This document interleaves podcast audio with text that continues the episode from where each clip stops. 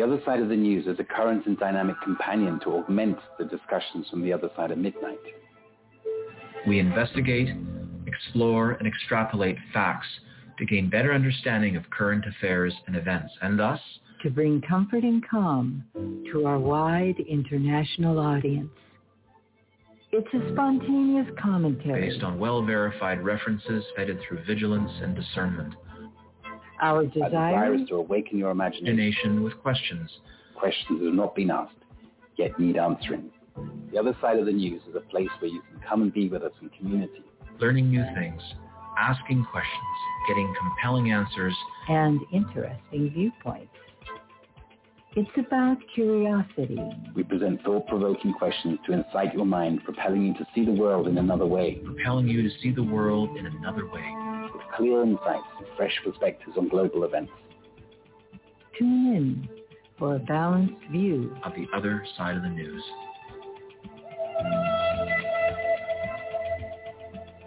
Welcome. My name is Timothy Saunders. I'm one of your trio of co-hosts on this 51st edition of The Other Side of the News. I'm speaking to you this early morning from southwest Turkey, which for many of you may be situated on the other side of the globe. As the dawn chorus begins to practice its scales here, hopefully many of you are relaxing into your evening, eager to hear some fascinating insights from our latest guest. I will soon be joined by co-host and producer Cynthia, together with co-host and researcher Annetta Driscoll, who is speaking this evening, as usual, from the infamous wheelhouse in the Bay Area. This show is entitled Untangling Our Inverted World. As the UK marks the end of its first year under the WHO's pandemic regulations, the weak-minded puppet government had the gall to ask the people who elected them to stand at noon for a minute's silence, misdirecting their guilt to the sad loss of those people who have, in many cases, unnecessarily fallen victim with, but in 99.94% cases, not from COVID-19. As we have demonstrated time and time again, this pandemic is unjustified. While those who are calling the shots literally desperately continue to intensify their narrative based on an increasingly thin veil of common sense, logic, real science, and truth. Keith, please play sound excerpt A. Johnson is flanked today by Chief Medical Officer Chris Whitty and Chief Scientific Advisor Patrick Vallance, and they've been talking in the last uh, little while or short while about the chances of eradicating coronavirus. What do they have to say? Let's listen in. Regret- I regret to say that I think the chances of eradicating this disease, which means getting rid of it absolutely everywhere, are as close to zero as makes no difference. We've only achieved eradication of one disease, which is smallpox, with a phenomenally effective vaccine over a very, a very long period of time, literally hundreds of years. So, um, and others have come close, but uh, it's very difficult. In terms of eliminating from the UK, this is a disease which uh, is got mostly... It's not a disease.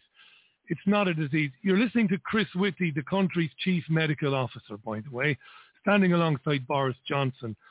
I, I, I'm going to carry on here. I'm not going to interrupt it for, for too long. Um, but it isn't a disease at all. It's if it's anything at all, and I don't know if it even is anything. It's a respiratory infection.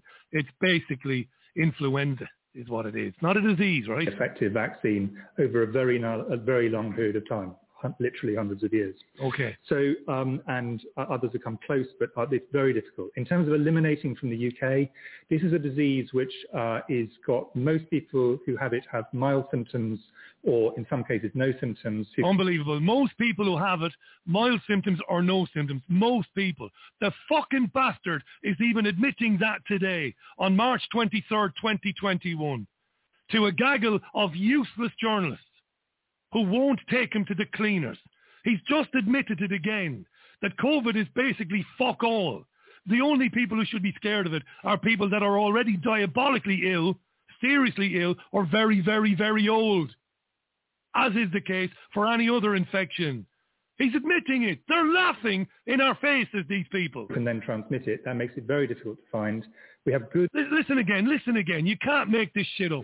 In terms of eliminating from the UK, this is a disease which uh, is got most people who have it have mild symptoms or in some cases no symptoms who can then transmit it. That makes it very difficult to find. Makes it difficult to find. This is fucking vaudeville. This is vaudeville. They've wrecked the country. They've ruined the lives of millions of children. They've bankrupted people. They've, they've destroyed people's businesses, their babies, the things they built up for years. Unemployment, record numbers, mental health, cancer operations cancelled. Hundreds of thousands, if not millions, will fucking die. And this dickhead has the fucking balls to address the UK media today and laugh in their fucking faces and say that this is a disease that most people who get only have mild symptoms or fucking none at all. You've got to look very hard to find it. He fucking said, again, listen to it again. I'm sorry for getting irate, but this is fucking shocking. This. So, um, and uh, others have come close, but uh, it's very difficult. In terms of eliminating from the UK, this is horrendous. This is a disease which uh, is got most people who have it have mild symptoms or in some cases no symptoms who can then transmit it. That makes it very difficult to find. We have good vaccines, very good vaccines. They're not 100% effective vaccines. Uh, we have good tests, but not everybody who needs testing uh, is tested. Really would strongly encourage people to do that. I think everyone agrees we can get COVID rates right down. That's yeah. I don't need to tell you, not a single journalist in the room had the balls to ask him. So, yet again, you've told us, a year on from the first time you told us, this is an infection that doesn't do squat to the vast majority of the population, right? Right? So what the fuck was the last 12 months all about then? Now that was a passionate excerpt from the Richie Allen radio show, Europe's most listened to independent radio show broadcast on Tuesday, 23rd of March, who was commenting on a parallel live briefing from the United Kingdom's government. As hundreds and thousands of now censored doctors and medical specialists around the world have clearly stated, the truth is COVID-19 has not yet been isolated and the death rate does not come anywhere close to the guesstimated case rate, which is underpinned by an inappropriate polymerase chain reaction process, or PCR, that can be geared up or down in terms of the number of cycles to generate the desired result to suit the narrative. This is pure tyranny. Regarding the inappropriate PCR, it has come to light the long swabs are treated with a well-known and long-established carcinogen called ethylene oxide. You will only need to type this into your search engine to find pages of official information showing just how dangerous this chemical actually is.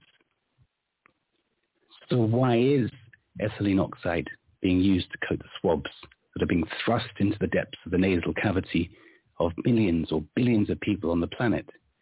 And if the puppet leaders have their way, each of us will be mandated to repeat this several times a week. Perhaps the PCR has an additional use. Could it be designed to damage us? There are many videos in circulation this week showing testimonies from people who claim symptoms from frequent PCR users that include anything from mental illness, Morgellons fibers with a life of their own seen wriggling under microscopy and announcements of death. Check the packaging. The PCR shows EO. This stands for ethylene oxide you may now consider thinking twice before acting once with this less than innocent swab kit. Perhaps expressly designed to boost case numbers, which in turn is aimed to fearmonger us to take the experimental jab. Surprising to some, the number of deaths has increased since the influx of the jab. The reason is surely obvious. I offer a slight pause while the virtual tumbleweed enters stage left and exits stage right. Of course, the jab itself may be injuring and killing large numbers of people.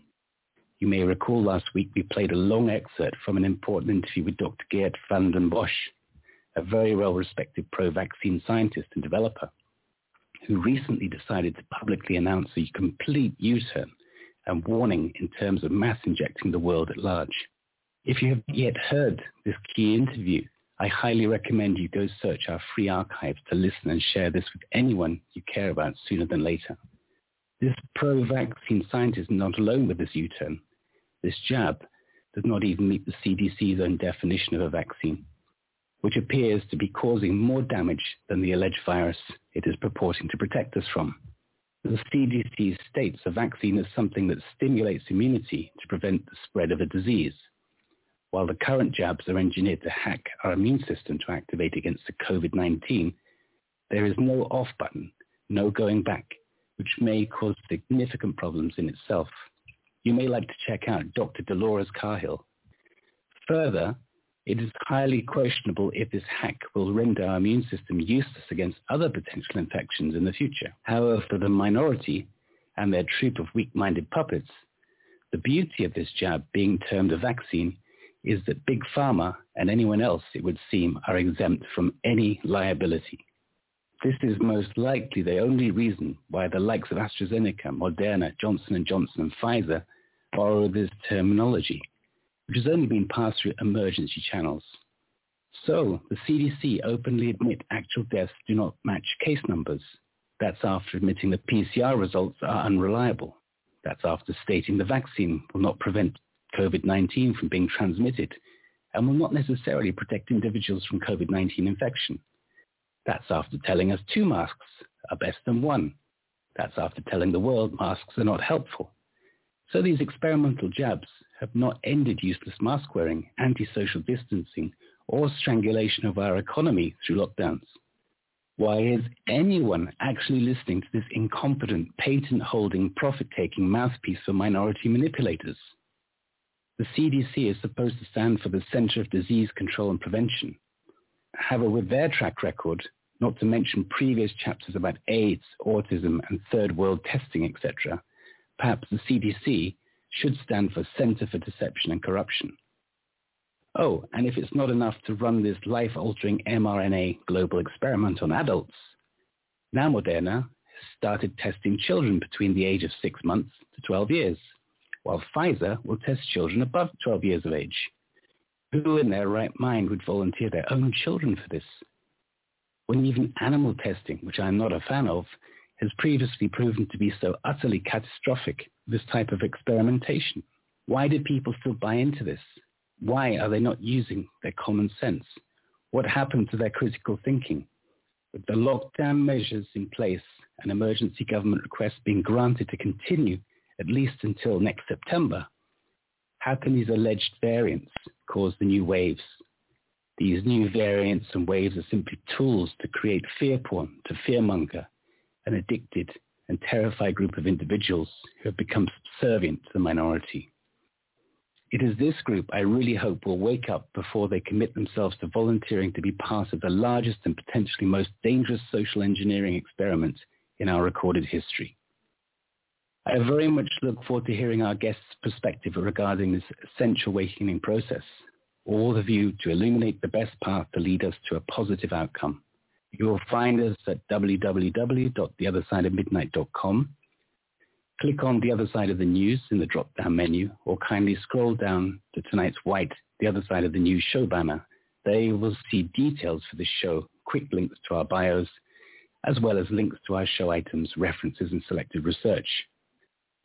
As usual, there is a huge collection of information to read, watch, and listen to, most of which has been handpicked from independent sources. I urge you to study them and even download your own copies sooner than later, as the censorship robots are working around the clock to rewrite our history in real time. During the last seven days, we have been inundated by a deluge of remarkable events and headlines reported in the news. To discuss and present each topic in the correct context could all too easily fill up the entire show by itself, as the other side of the news is not per se a typical news show and in order to make the best use of our available airtime, I believe we should plot a direct course to greet the rest of our team and to introduce our guest.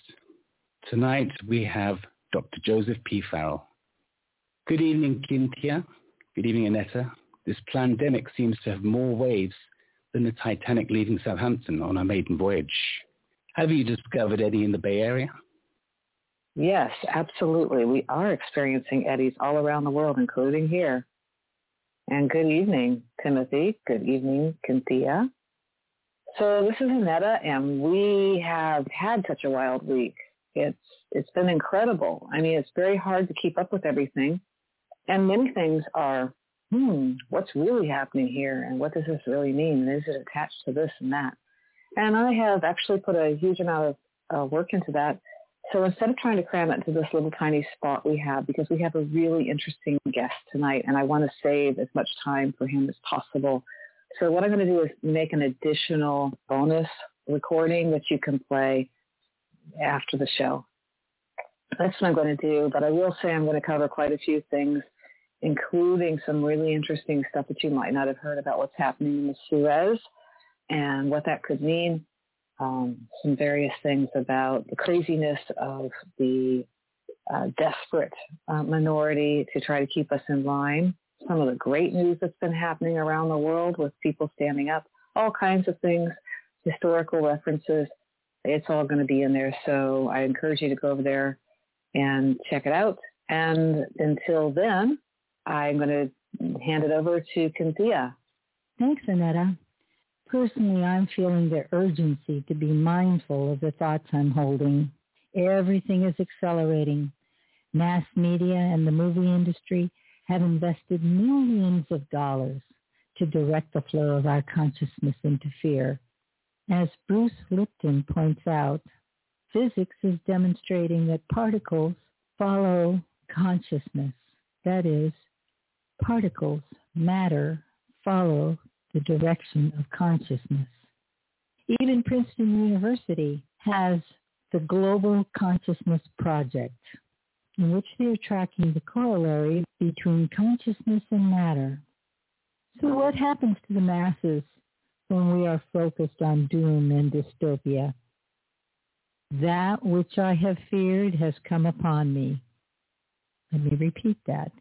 That which I have feared has come upon me. The great biblical text, so true. What is needed, critically needed now more than ever, is for humanity, even small pockets of humanity, to hold the vision of the loving solution. We're on the precipice. We're at a point of choice as to which direction humanity will go. So it's ever important that we hold that awareness of the future that we want. I'm not even going to say what that looks like as to how these dire issues will resolve. But I can say that we can vision a world in which the population is healthy and resilient, a world where we are in harmony with nature, not afraid of it, where our bodies, our immune systems protect us, a world that welcomes and celebrates our individuality, our creativity, our innate wisdom. A world in which we respect and cherish the uniqueness of each culture. A world that is compassionate and unified in that compassion. We can vision a planet with a healthy ecosystem to support life abundantly. As we hold this vision, just as Bruce Lipton says, we can have a spontaneous remission for our entire world. And this is my dedicated focus. Know that we're not trying to share material to scare you. Rather, we hope to dispel the lies and return us to sanity. Return us to love, love for each other, love for our world. I ask you, what are you dedicating your focused intent to what is the world you'd like to see. Contemplate that, vision that, remind yourself throughout the day. Together, we will bring that world into being. A world that is whole and healthy. A world that is abundant. A world that is compassionate. It is the only solution I see that will resolve the standoff between the divided sides. So with that, I'd like to turn our attention to our guest tonight, Dr. Joseph P. Farrell. Born and raised in Sioux Falls, South Dakota, Joseph P. Farrell has a doctorate in patristics from the University of Oxford and pursues research in physics alternate history and science, and strange stuff. His book, The Giza Death Star, was published in the spring of 2002 and was his first venture into alternative history and science.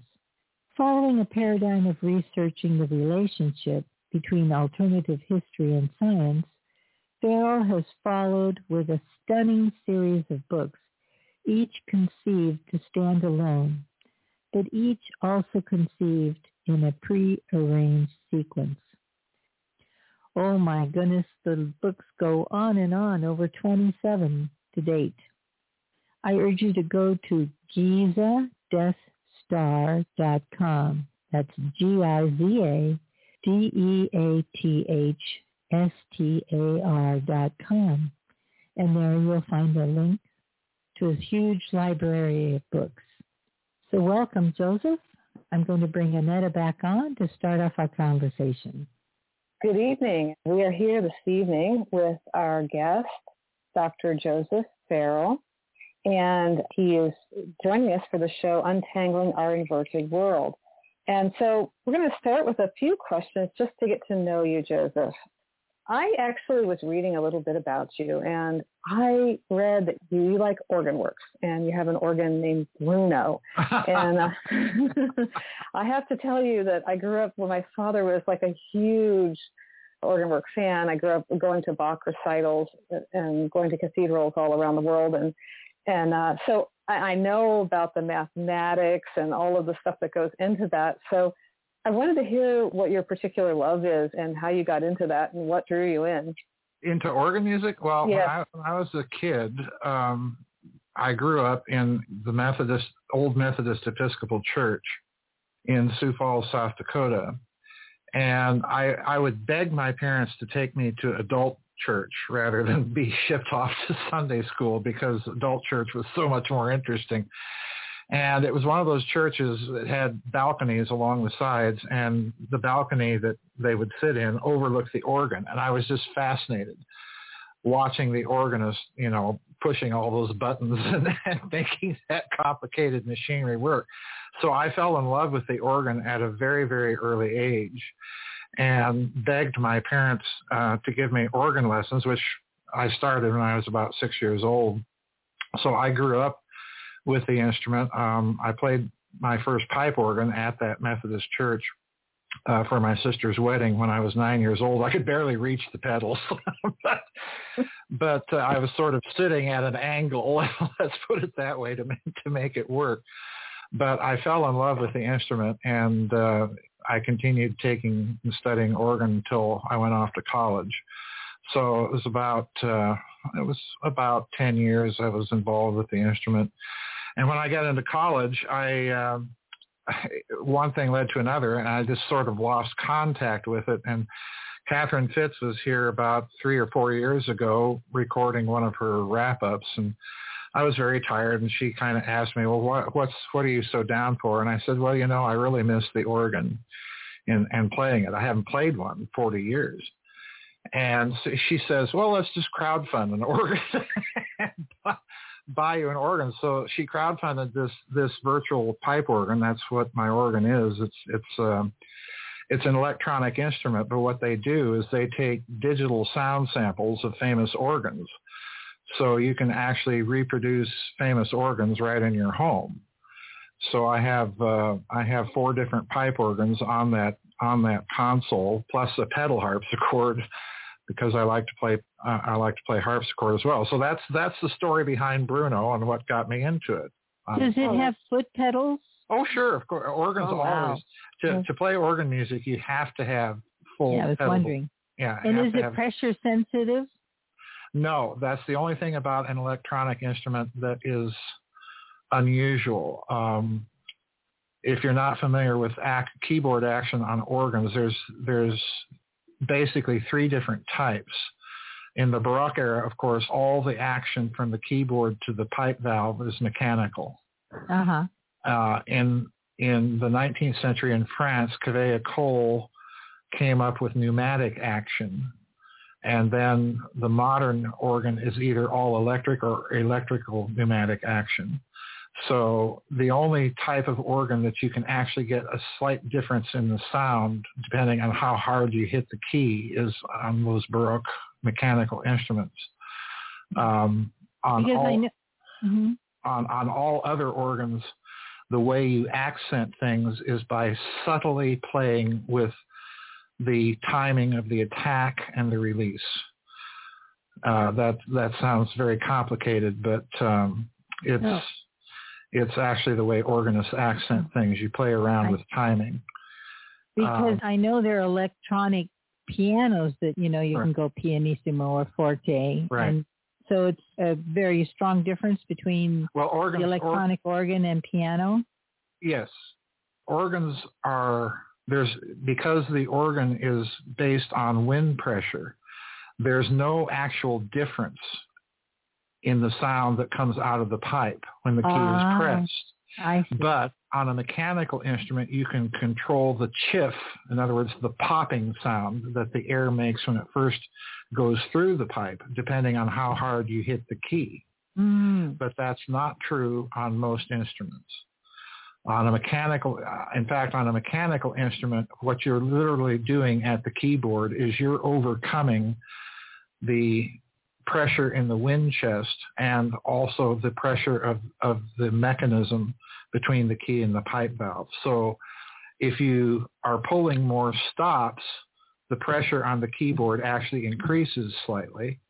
And if you are coupling manuals on those mechanical instruments, the pressure on the manual that you're playing goes up dramatically. So those mechanical instruments can be quite a physical workout. When you say pulling stops, are you talking about like pulling out something from the pipe? That, like I no, imagine. No, no, no. The the stops are those little knobs that you see on pipe organ consoles. The stop is a rank of pipes that makes a particular sound. So the more stops on those mechanical instruments that you're pulling, you're adding all of the, that mechanical action to the pressure that you have to exert on the keyboard. Uh, uh, so that's why they can be quite a physical workout. Uh, and trust me, I've played those mechanical action instruments. In fact, I played one when I was in grad school that was a mechanical action instrument. And after six months of that, I went home and shook my father's hand, and he actually winced, and he was a very strong man. Oh. It, was, oh. it was because my hands had, uh, the musculature in my hands had become accustomed to playing that mechanical action pipe organ. I love the organ too. So cool. I didn't know that they had samplings from all the cathedrals organs around the world. That's just really interesting. Well, it's a new technology that's really been enabled by the explosion of, of computer technology. These things really only started to emerge about 10 years ago. So uh, these these virtual pipe organs have become quite the quite the ticket for, for organists wanting to practice at home because you know, growing up, the biggest problem for me was arguing with church committees and, you know, getting permission, you know, just to get time to practice on, on a pipe organ. And any organist that, that grew up in that era will know what I'm talking about. So, so mm. these virtual pipe organs not only permit you to play the actual instruments and hear them in their acoustical setting, uh, but they, they solve that dilemma of trying to get practice time, you know, and juggle choirs and, and church organists and so on that, you know, want their time on the instrument. So they, they're really quite a, quite an interesting technology. As for the music itself, I'm, I'm pretty much stuck with, with the Baroque era, although I do like Mendelssohn and Widor and some of the romantic uh, organ composers as well. Interesting. So I love Bach, and you talk about Baroque um, composers. And um, by the way, I, I really love harpsichords and clavichords too. Same here. you see, it's like somehow that goes together. I'm not sure, but yes. So with Bach, you know, I mean, he was he was a mathematical. These organ works are so mathematically correct, uh, kind of mm-hmm. like some of the things that you've studied as far as you know, all the math and geometry that goes into, say, pyramids. But let's talk about music for a moment here. Mm-hmm. And, the, and how do you think, I mean, I have my theories on it about how these uh, people got this information mm-hmm. that they, you know, wrote down and we consider it, you know, the, the, they're, you know, these genius composers. But what, what's your feeling on that and, and how that um, occurs that process? Well, it's it's not a feeling. It's actually it's actually rooted in in the uh, cosmology and, and music theory from let's say beginning with the Renaissance on up into the Baroque and early classical era. if you look at a Baroque piece of music, uh, an orchestral piece of music in particular, you will see the bass line is noted in the music, but above that, uh, there are numbers on the score, six, four, five, three, so on and so forth. And these will occur above the bass line. What that indicates, it's a method of, of composition called figured bass, because composers at that time did not think in terms of chords. In other words, a C, a C major chord and then its root first and, and second inversions. They didn't think that way at all. They thought of the relationships of the notes in mathematical intervals. And they learned their uh, harmonic progressions and so on by looking at the intervals.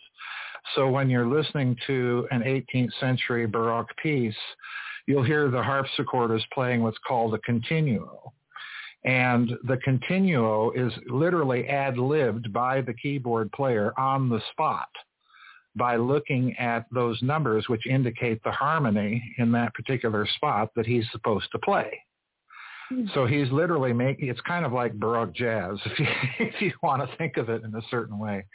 But they thought very, very differently. They thought in a very mathematical way about the music. And there are deeper aspects of this because there's a doctrine that, that composers in that era used that was called Affektenlehre, which means the doctrine of the affections. So there were actual certain figurations that will recur over and over in their music that are sort of like uh, musical versions of rhetorical tropes and, and themes like that. So they also thought in a highly rhetorical fashion about their music and how they could exercise certain permutations of basic ideas to create more music. So it's a very, very different um, approach to music. One of the things that helps people, I think, is to understand that the music theorists at that time would borrow their terms, their technical terms, from alchemy directly. So in other words, alchemy is all about, you know, the prime matter and permuting it and creating more stuff out of it.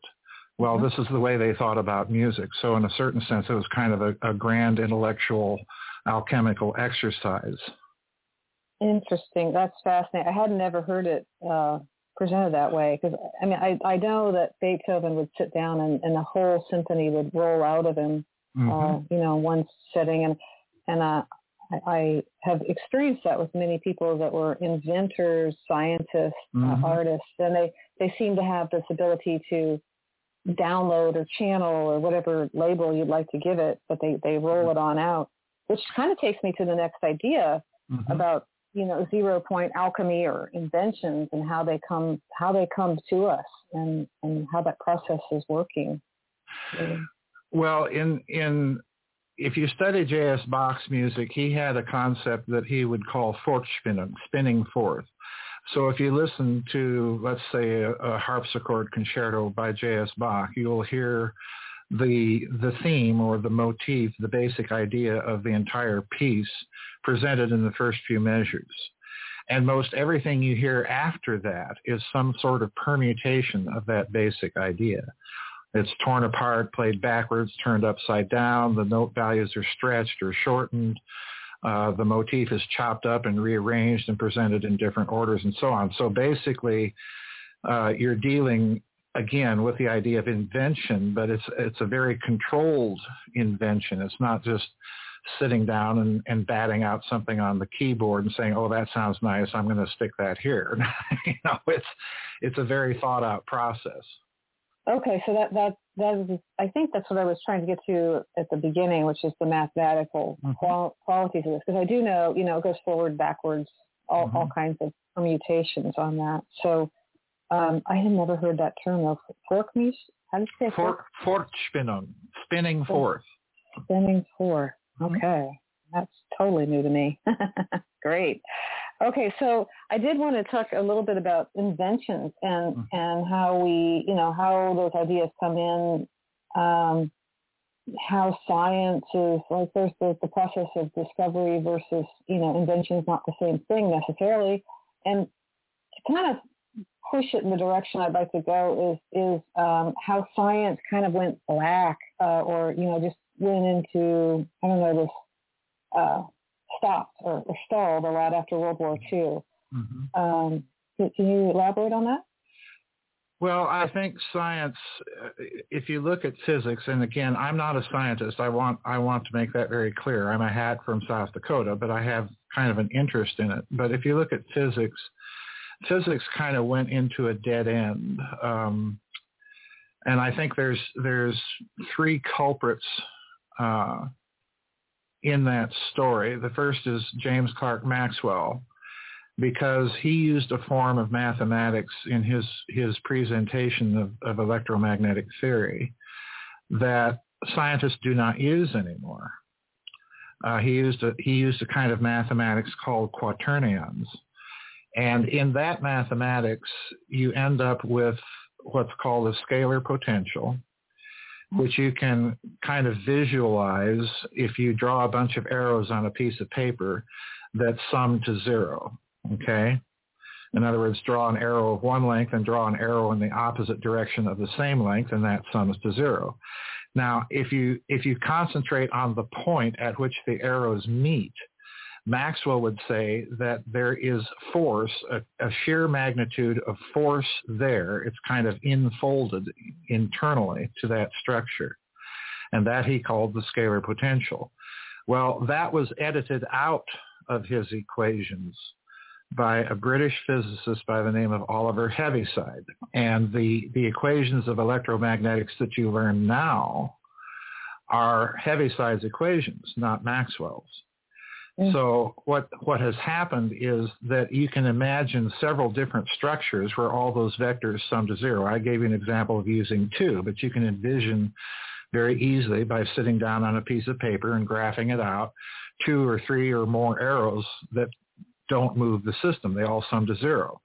Well, if you study modern physics, most physicists are going to throw out that infolded structure, even though those internal structures might be different. You can envision three arrows all converging on a point that sum to zero. And a physicist will look at that and say, well, that's a zero vector and it sums to zero. Um, so you're equating different internal folding structures that are really not equivalent. But if you're only looking at the outside structure, they are equivalent. Follow me? I think so. Okay, that's so. that's that's that's the that's the first uh, wrong turn as far as I'm concerned. The second, I think, uh, to a certain extent, comes with with the various relativity theories, because you're dealing with a an assumption there that uh, basically says that the speed of light is the same for all frames of reference. The problem is the, the assumption being that you can only measure the, the speed of light going in one direction. so that's the other problem here. The third, I think, is quantum mechanics, um, because quantum mechanics, like so much other physics, kind of threw out that that internal structure of things. So uh, structure of things. So what we've got now is an ever-expanding quantum theory. We're we're inventing particles for each and every little force that they can think of. And this particle zoo has obviously grown since the simple days of protons, electrons, and neutrons. We've now got quarks and gluons and hadrons and bosons and mesons, and on and on it goes. And the theory is becoming, uh, it's becoming overburdened, I think. So I, those are the three areas where I think you look at at science and, and see kind of a dead end. And a lot of it, as you say, and that went black and we we hear little odd things from time to time. Uh, ben Rich, the old uh, late director of the Skunk Works, who's alleged to have said things like, uh, "Well, we found an error in the equations, and now we can take ET home." Well, my question is, whose equations? what equations?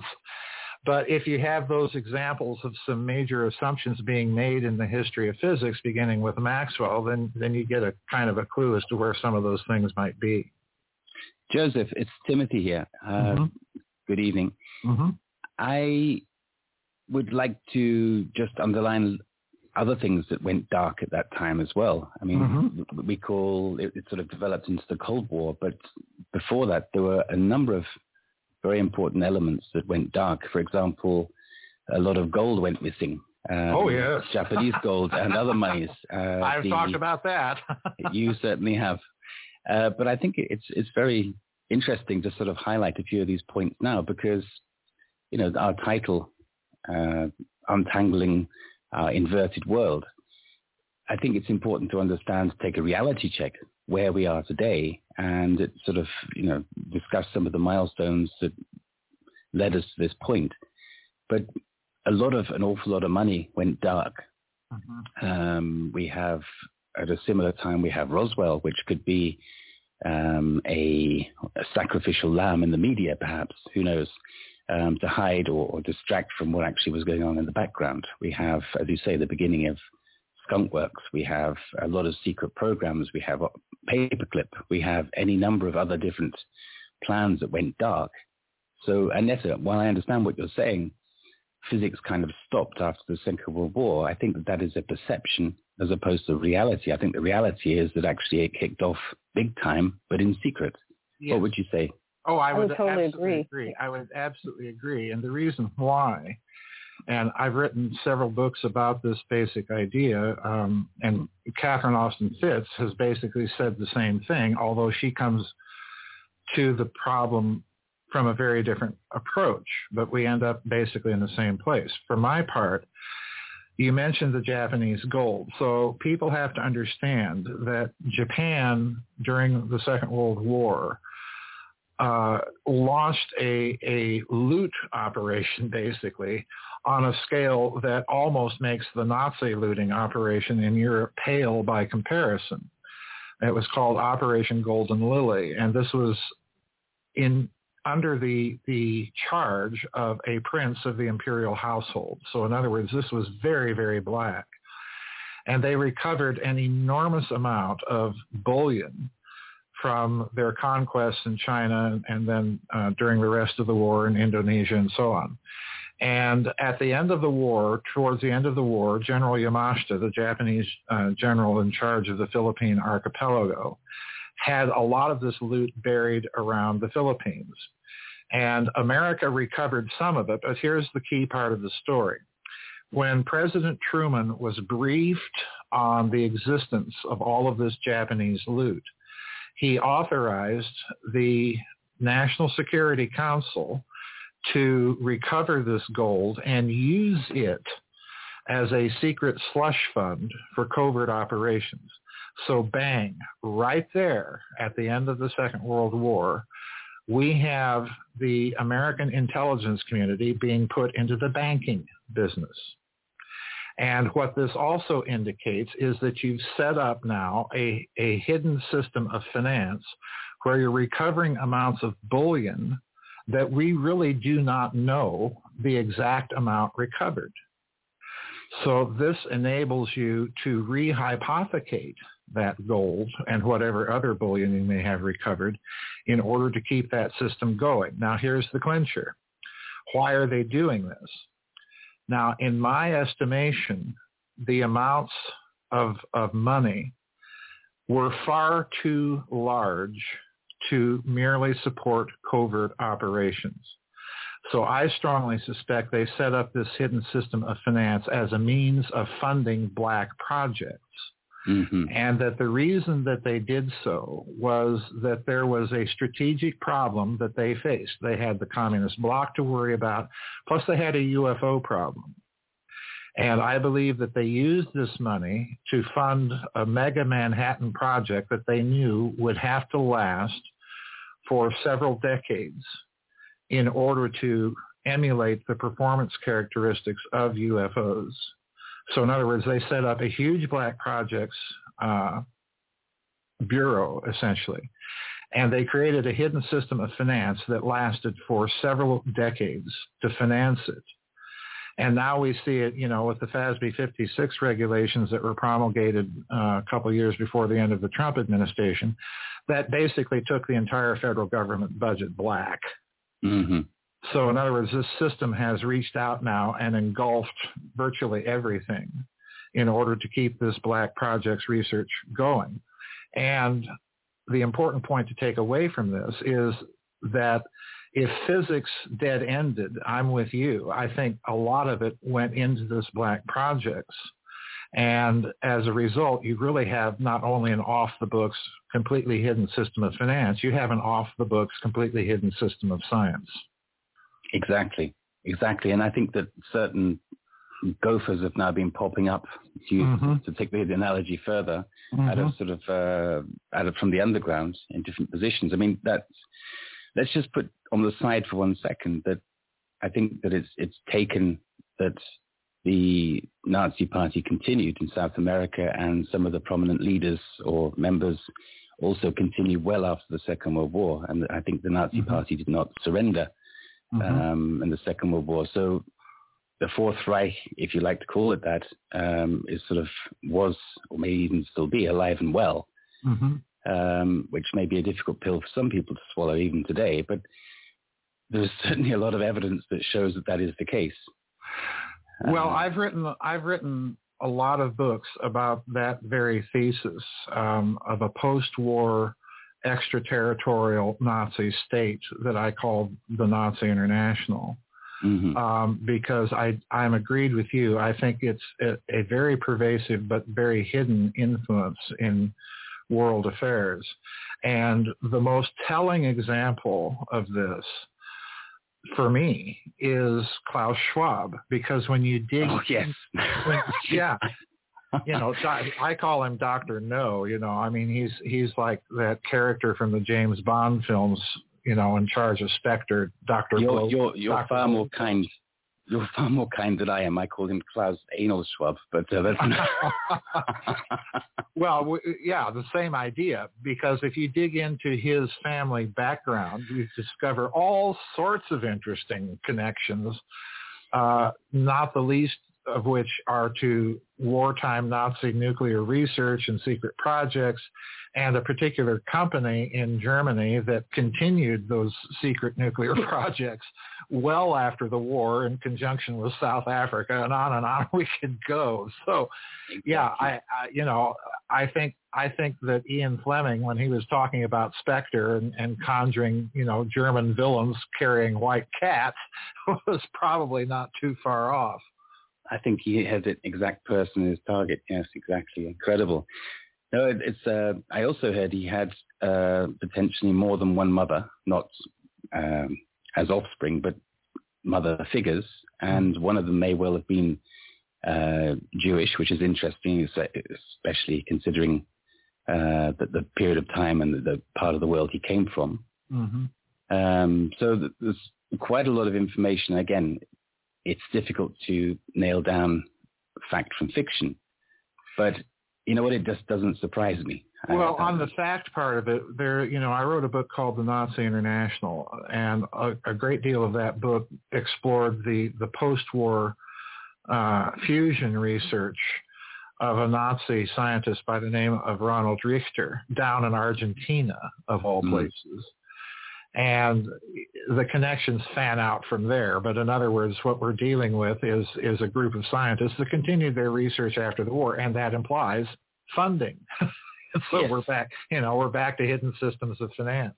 And a huge amount of funding. I think is was Richter involved in this um, heavy water production plant in South America? Wasn't there also like a large hydroelectric uh, well, I see that we're coming up 60 seconds to the break, but we can get into Richter after the break because it's a long and complicated story. but well, but basically, yes.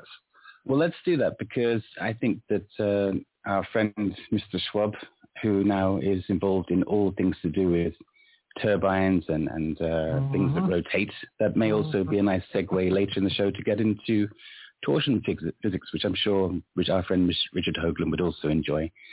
So you're listening to The Other Side of the News. Tonight's show is Untangling Our Inverted World. Our special guest is Dr. Joseph P. Farrell. And I'm one of your co-hosts, Timothy Saunders, Annetta Driscoll, and Cynthia. They are so few. They're in the thousands. We are billions. We are billions of people. So they need technology, very advanced technology to be able to control us. And that is where AI, 5G comes in. And then through the vaccine also get rid of two-thirds of us. Oh, so it's like a very, very, very dark agenda they want to play out.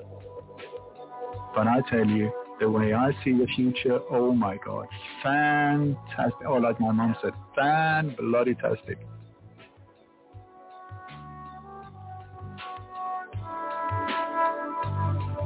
Hi, this is Ole Dammegård from lightonconspiracies.com. You know, over the years I've done some 500 to 1,000 international interviews and I just want to say the other side of the news is one of my favorite shows. So enjoy.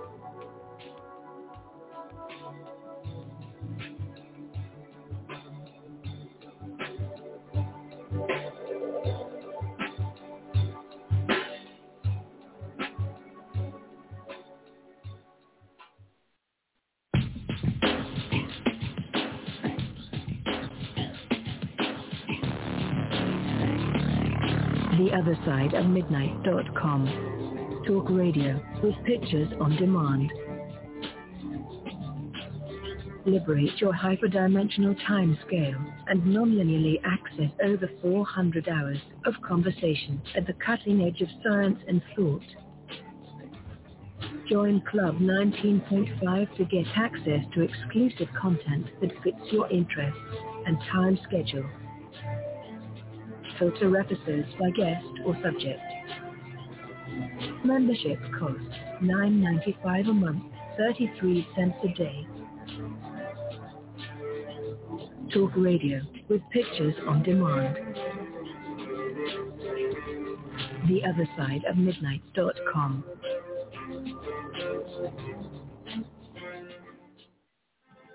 welcome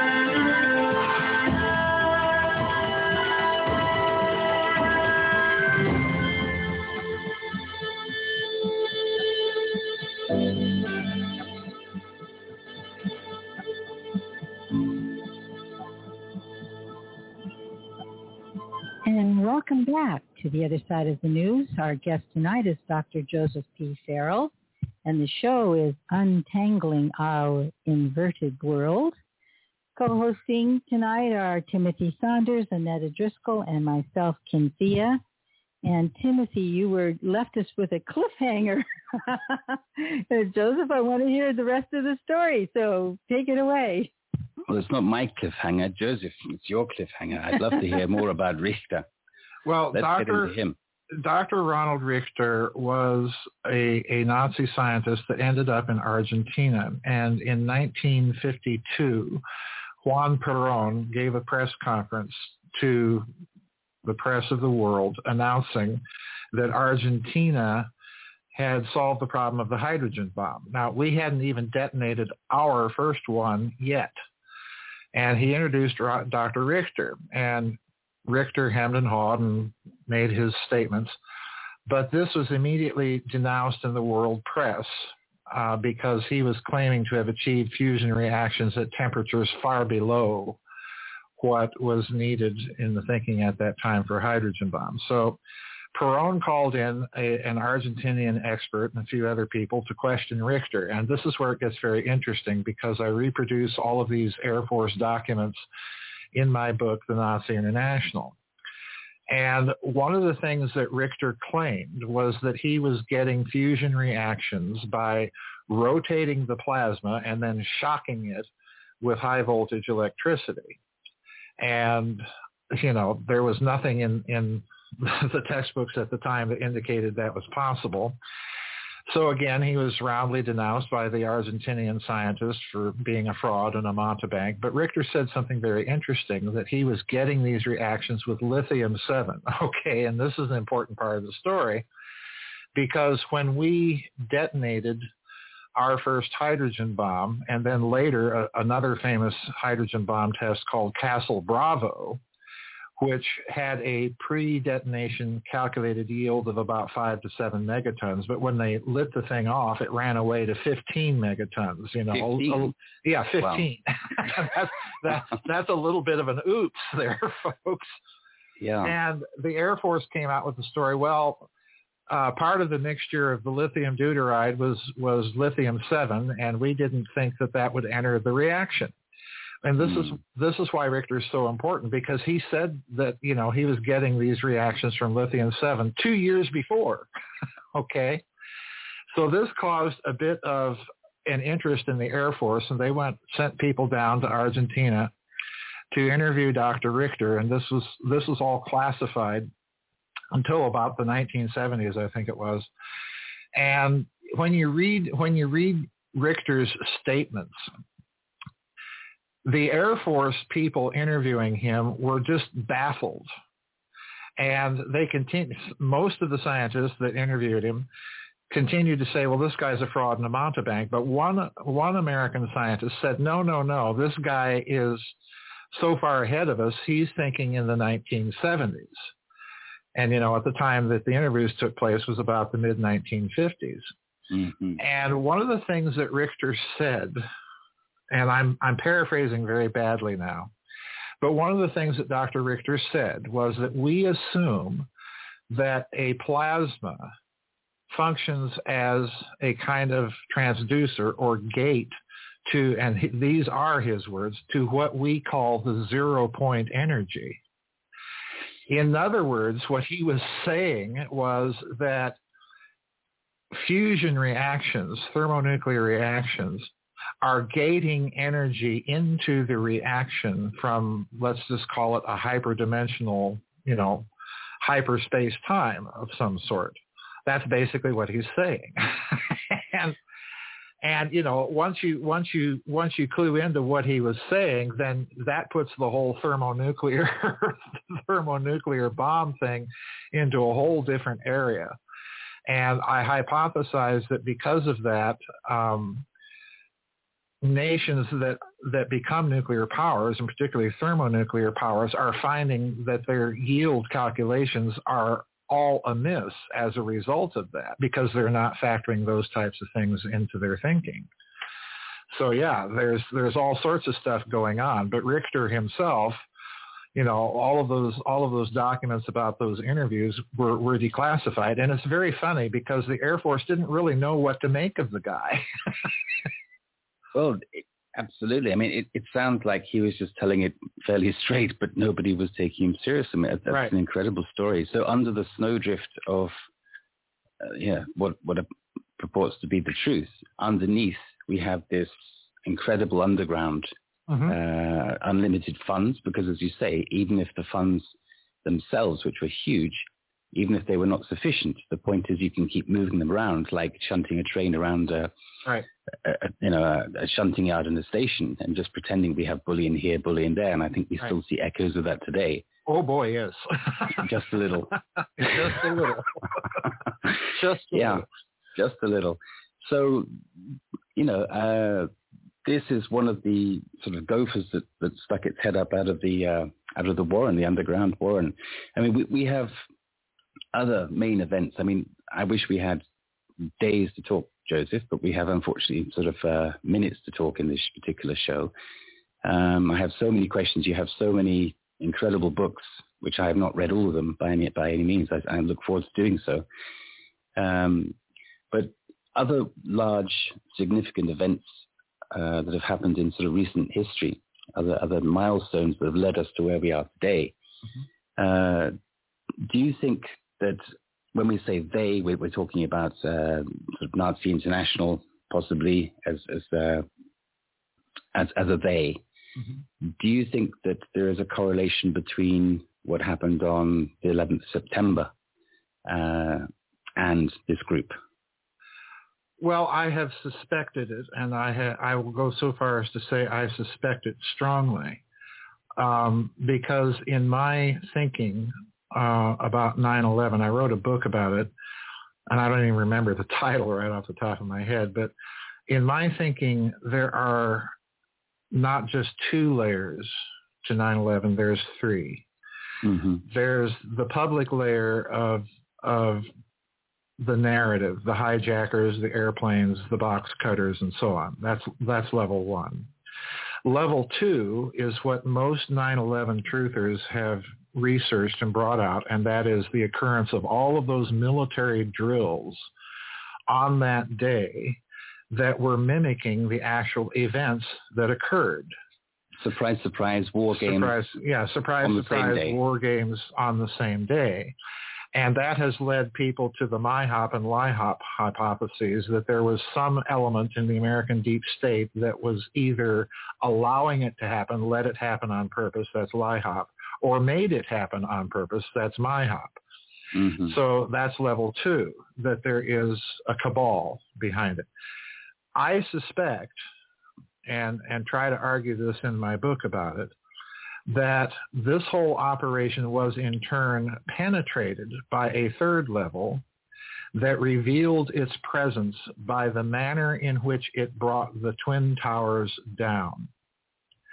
Because when you look at all of the different demolition models of the Twin Towers, we've got several different models and they all have their strong points and weak points. We've got the conventional demolition model, which you can certainly see signs of. Yes. We have the the uh, thermite model, which again, there's a certain amount of evidence for that. Then you've got the the mini nuke model, uh, and again, there's a little bit of evidence for that, namely the fires that persisted for so long, the high tritium and other radioactive readings around ground zero, and so on and so forth. And then you've got the exotic technology electromagnetic weaponry model, where you have completely uh, pulverized, vaporized columns and so on and so forth in the buildings mm-hmm. afterwards. So all three models have something going for them. And it's at that point that you find the evidence for the more exotic technologies indicating a possible third player. Because let's remember, the 9-11 truthers are arguing that they staged the event in order to create the new Pearl Harbor that the uh, New American Century Political Action Committee was which, talking which about. Which was predicted. Which was predicted, right? Yes.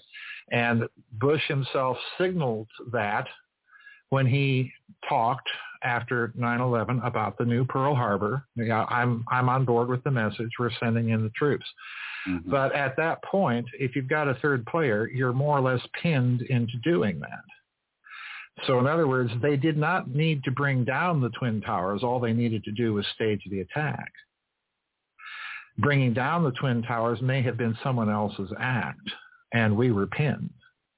And I suspect strongly that the stock options, the puts, and so on and so forth may point a finger in a certain direction because most of those puts were let by guess who? Deutsche Bank. Mm-hmm. Yes. So, you know, there's all sorts of stuff going on in the background of 9/11, not to mention the fact that some people have brought out the the fact that there was all sorts of gold, there were suspensions of of securities clearing and so on and so forth that also took place on that day. So there's layers and layers to this thing, and I think just thinking in terms of two probably isn't sufficient. There may have been many players, some of them at odds with other deep players. No, I think it's a fascinating perspective. Um, you know, the three different layers at least, possibly, but um, the gold bullion being moved around right. uh, in the basements of, of, I forget which building it is in the complex, but certainly there was a lot of bullion stored there, but nobody knows exactly how much. Right. Um, the fact that the, the, the, buildings did go into freefall, which you know presumably means that uh, you know whatever was holding them up just suddenly disappeared. Right. That, as you say, can happen through thermite or, or conventional demolition, well, or perhaps something a little bit more special. My my biggest problem with with the the demolition models is that that building would have had to have been thoroughly prepped prior to that. Yes. And there's my difficulty because there is some indication that there may have been prep work going on. But to have access to all of those load-bearing steel columns in the center of those two towers, that would have been very difficult to pull off. And to do so in such a way to make the towers collapse all the way to the ground at free fall speed.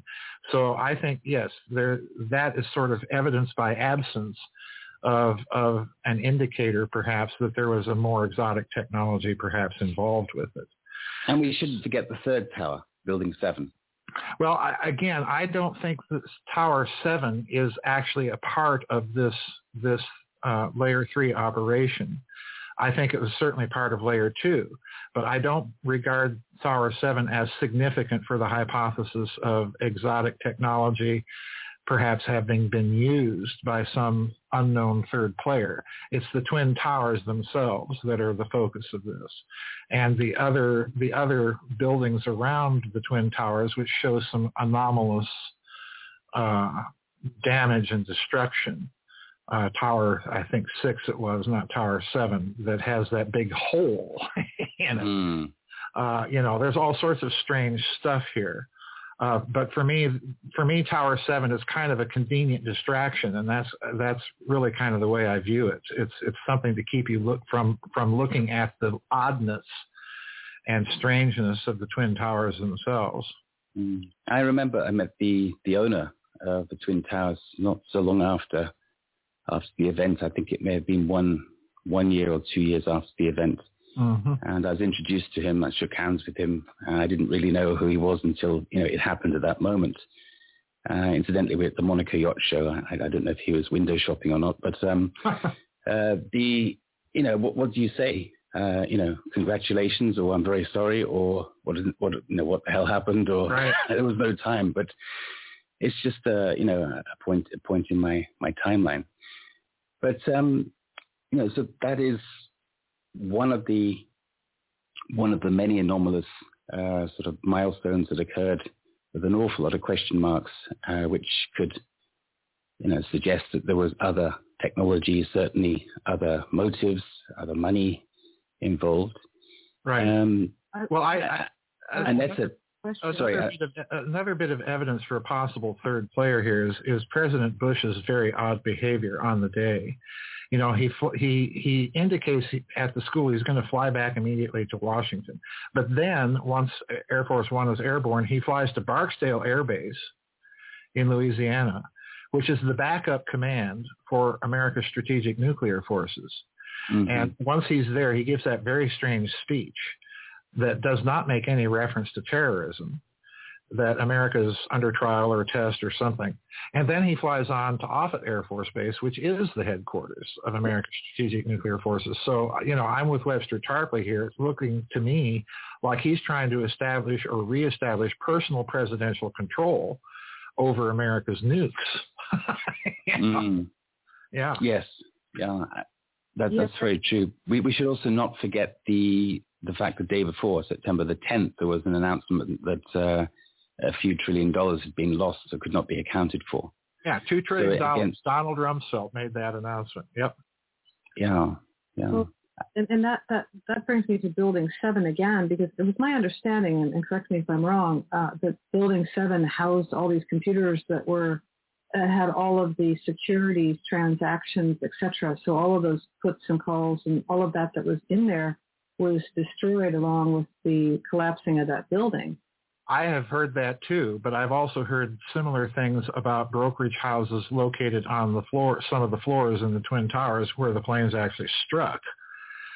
And apparently there was some sort of Office of Naval Intelligence investigation of some of this stuff going on at the time of 9-11. So there was a huge financial thing or or or scandal lurking in the background of all of this that apparently they were also trying to cover up.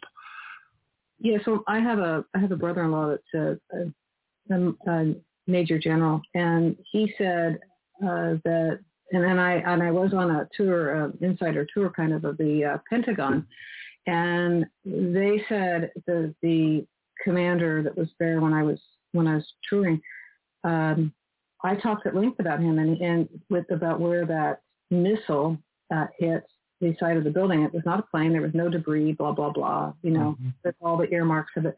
But he, he did confirm that the department that was taken out was the part that was investigating all of this. Yep. Pentagon. Uh, I don't think that was random where it hit uh, at all. No. So this adds up to they were covering up a lot of financial shenanigans or trying. Mm-hmm. And then, uh, you know, one of the things that I find interesting is, you know, there I still have the video of the woman standing outside Building Seven talking about it collapsing while it was still while it was still there. Yes. Yes. if I remember correctly, she was a BBC reporter. Yeah, right. Yeah. So it was obviously premeditated. Not, not, no plan here. No, no, no, no. Right. Exactly. well, I wanted to actually get into a little bit about the um, the banking system and the monetary stuff since we're talking about how all that works, securities and all that. Um, and I wanted to talk about how actually back to alchemy, uh, about how they created a financial system out of nothing. It actually it is literally nothing. Um, you know, you, you have this little digital thing that goes around on a computer and it says you have funds or you don't, but there's no actual money behind it or there's no actual security behind it. Mm-hmm. Uh, so can we go a little bit into that? Mm-hmm.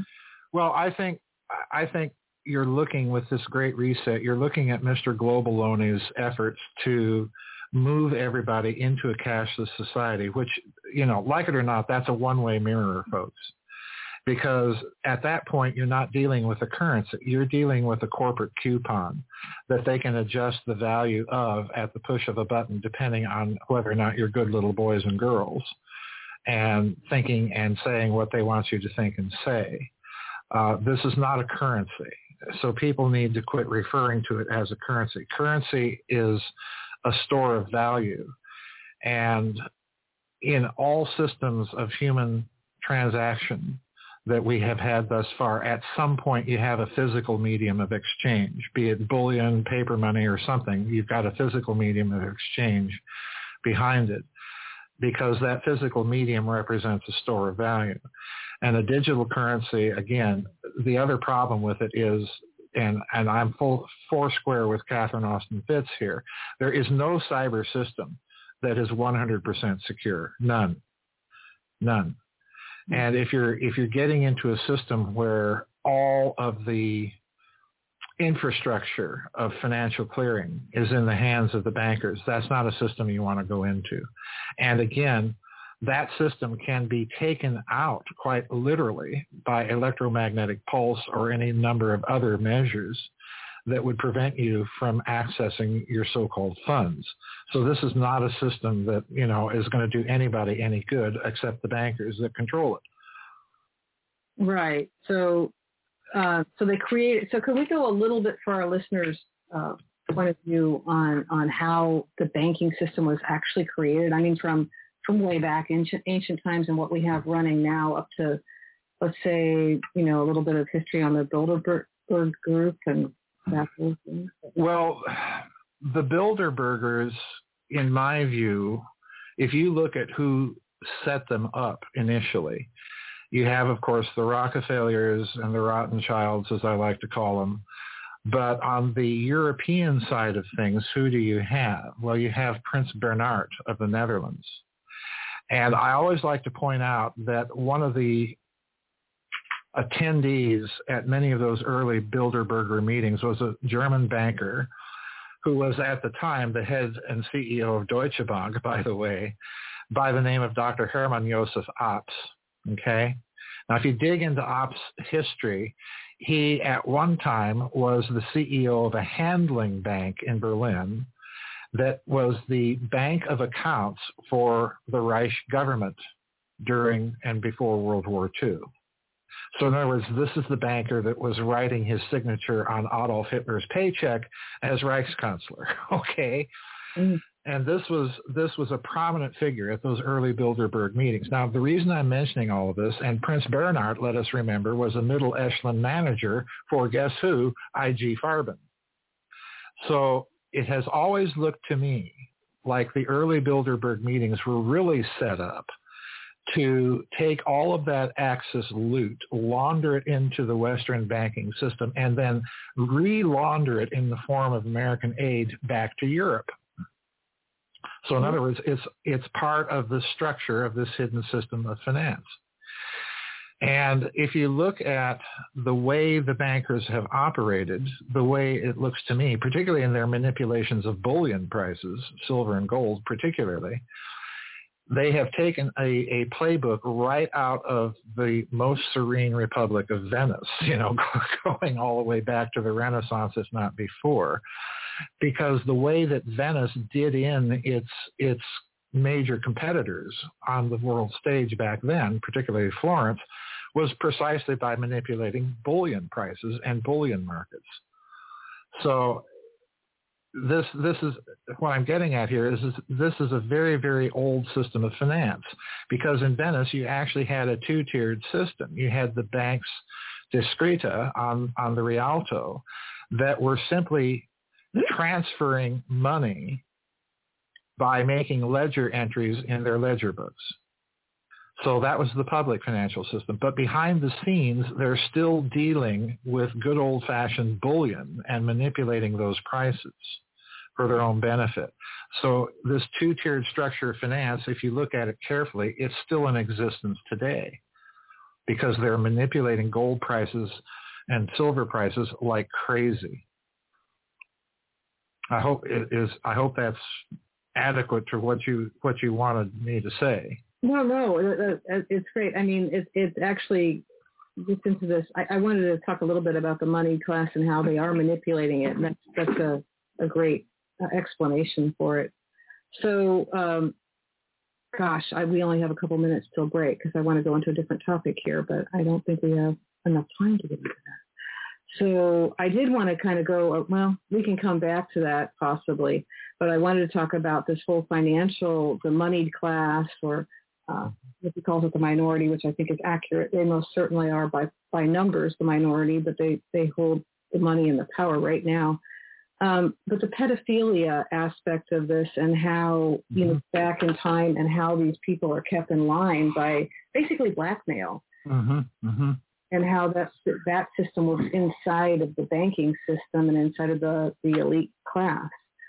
Um, if you look at what Mr. Globaloney is up to, they are up to creating or recreating slavery. And the the thing that is unique about slavery is they now have the means of perfecting the capital because now they can literally implant your body with with the means to track you. So in other words, we're not dealing with with the antebellum period in this country where you know slaves would flee to the north and and disappear into the woodwork, so to speak, um, because in that sense that that capital, that collateral, you know, that's what slavery is. It, it views humanity as nothing but chattels. Uh, can disappear, can get up and walk away. So they're busily trying to recreate a system, not only of slavery, but where the capital itself, the collateral, the slave, can be tracked anywhere. And this is part and parcel of, of the financial system that they're trying to set up. This is why we don't want a digital currency. Mm-hmm. and and we ourselves don't want to have all that. Uh, you know, we, we've talked about it on this show about all the the uh, Luciferian uh, patents and oh yes, this, with this vaccine and the transhumanism, and that's exactly how they track. Right. And they can also control what you think or don't think, and all kinds of great stuff from that. So, right. yeah, this is really really evil.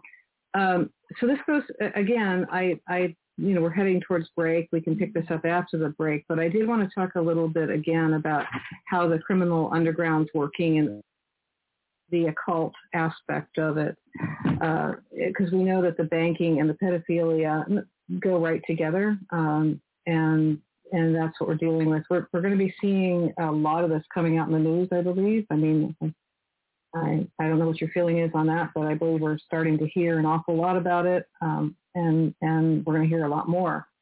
Uh, I think you know that's that's what's being revealed to the general public at this point. Well, the key for me here is something called the Franklin scandal back in the late 1980s. And I see we're getting ready to go to break, so I can pick that up perhaps after the break. Okay. But the Franklin scandal, I think, is a key crucial uh, tell, let's put it that way, on what's been going on yeah, I mean, I I, know it, it, You know, they used it. Even Oscar Wilde was was used uh, in yes. this way, um, and that's how they manipulated him and and did different things, silenced him, and you know, they they used this to exploit power. Uh, right. So this goes way back in history. So we are interviewing our guest, Joseph P. Farrell, and our tonight's show is Untangling Our Inverted World. We will return uh, with our co-hosts Timothy Saunders, Cynthia, and myself, Annetta.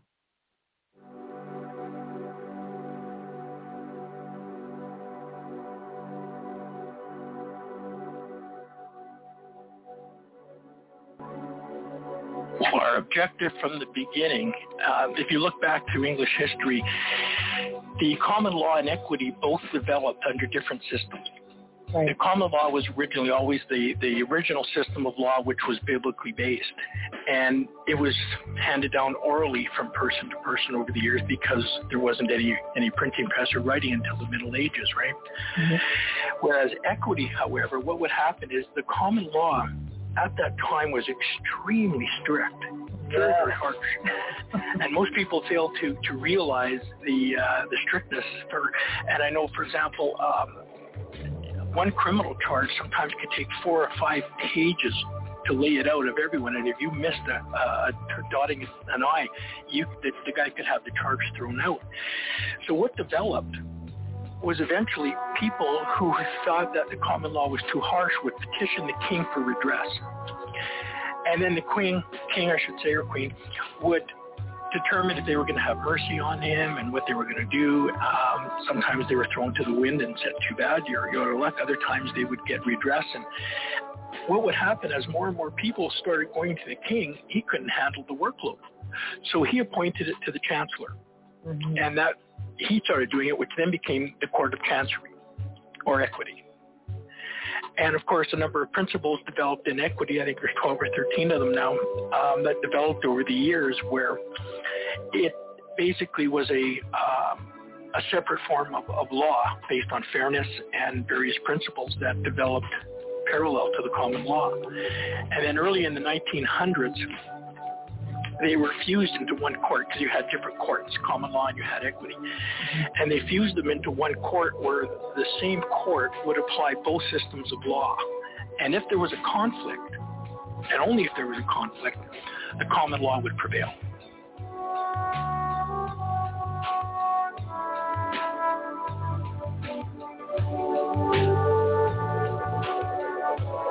Hi, I'm David Kevin Lindsay from Canada.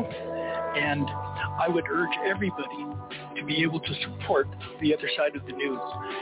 With the news media all over the world essentially promoting the government narrative on virtually every issue out there, everybody needs an alternative source of accurate, truthful information.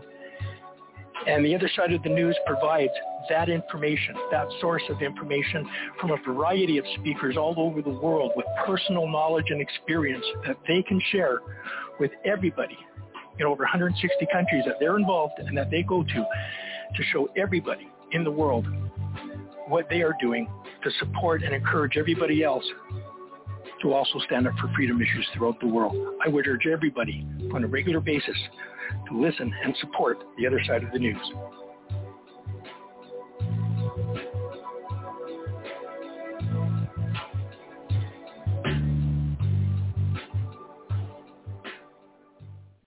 Good evening and welcome back to the other side of the news. And we are here this evening with our guest, Dr. Joseph Farrell, and he is joining us for the show Untangling Our Inverted World. And uh, Timothy, Cynthia, and myself are having a great time with this interview. I'm going to finish up with a question here about the Franklin scandal that we left off before the break. So go on, Joseph. Well, the Franklin scandal, if you remember, was this scandal that broke during the uh, first year or so of, of the Bush one administration. And it was discovered that there had been late night tours of the White House. Uh, part of this eventually turned up a a Washington D.C. house that was being used to surreptitiously record people engaged in sexual acts and so on. And the allegations were with minors. And this led back to Omaha, Nebraska and the Franklin Savings and Loan, where a bunch of kids, adolescent kids, had come forward and sworn out affidavits claiming that local politicos basically had been involved in a child sex slave, uh, pedophilia, and even to some extent ritual ring. And that these kids had been flown around the country. They'd been flown out to California. They'd been flown to Washington, D.C. and so on. And it's called the Franklin scandal because at the epicenter of this was a fellow by the name of Larry King, not not the radio and television host, by the way, but but the owner of the Franklin Savings and Loan Credit Union. And that right there is an indicator of what you're dealing with. Because first of all, you have banking. Second of all, you have a, a sex slavery ring that's being run all over the country. So we've got two things to bear in mind here, banking and human trafficking, essentially. And the ring was being run to ensnare people of power and influence, not only locally, but nationally.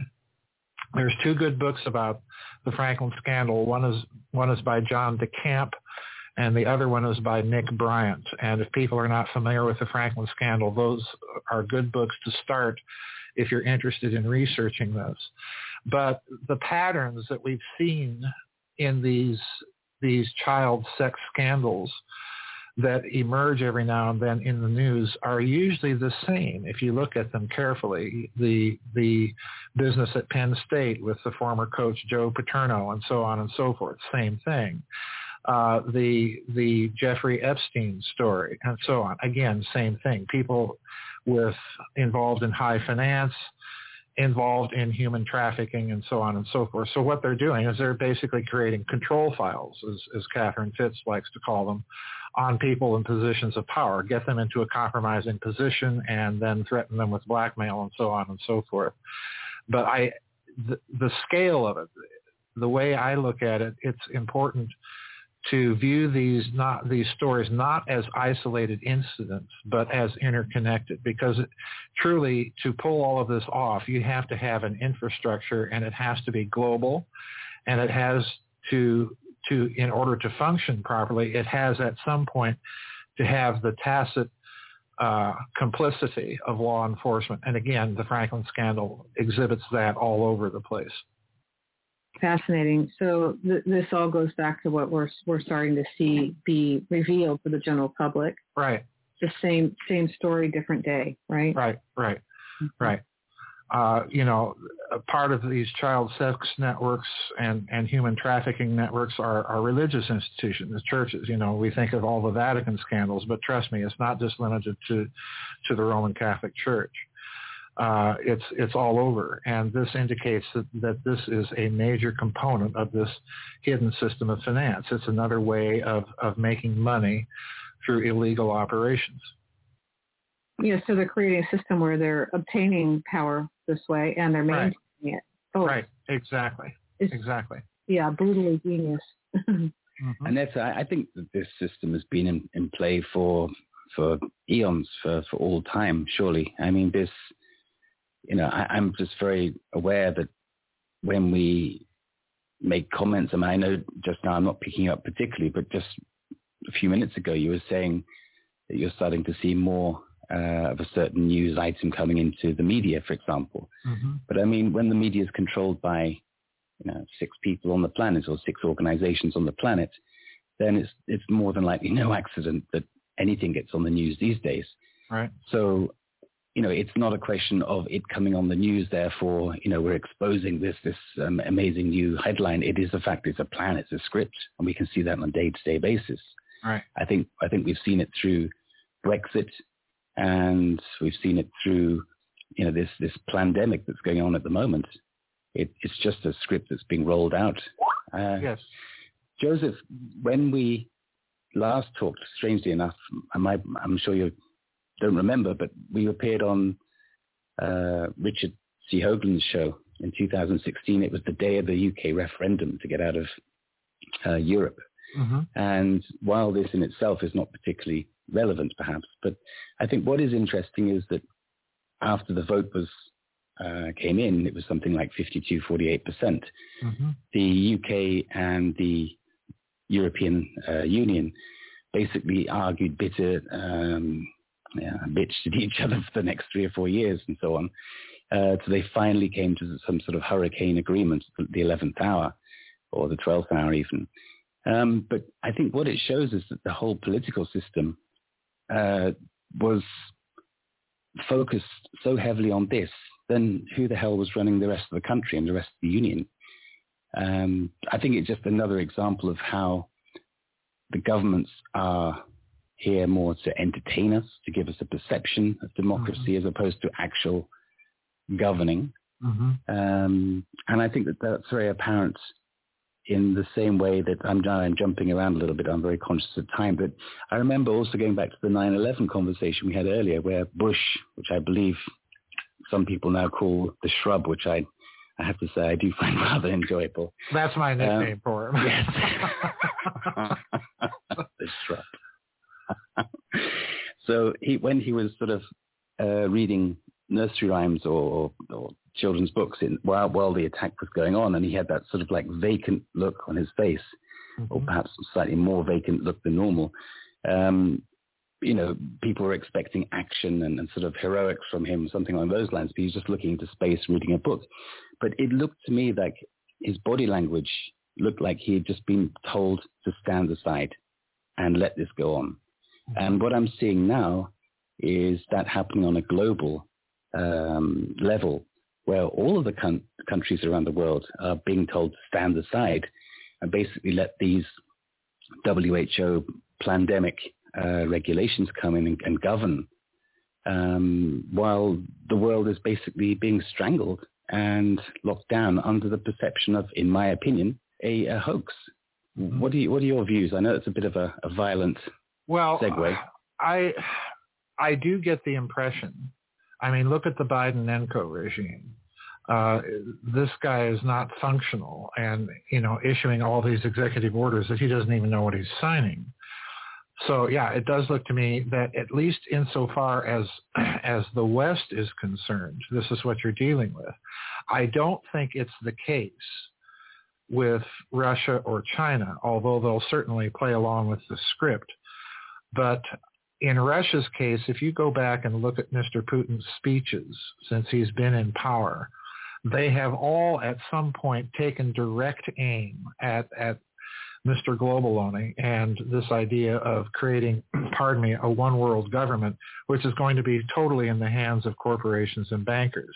Because mm-hmm. over and over, Mr. Putin stresses the necessity of sovereign states retaining a role so I don't think it's completely un- unanimous across the board that this is what you see, but I do think your scenario does hold true insofar as you look at you look at the West, and more importantly, if you look at what what some people call the Anglosphere, um, the, the Western powers that are English speaking, the United Kingdom, Canada, United States, and so on. I do think it's the case there. They're using they're using a health crisis really to drive a a political agenda, and, and the health crisis itself is largely blown way, way out of proportion to what's actually the case. So I do think that's the case. Um, and you know, it's not it's not going to go away overnight, but there are already, uh, I think, some hopeful signs of cracks beginning to appear in the edifice. Oh, most definitely. Yes. And they don't realize that it, it, it's such a widespread control well, America, American Americans are for the most part the dumbest people on the planet, and that's very dangerous because we're turning into a third world country.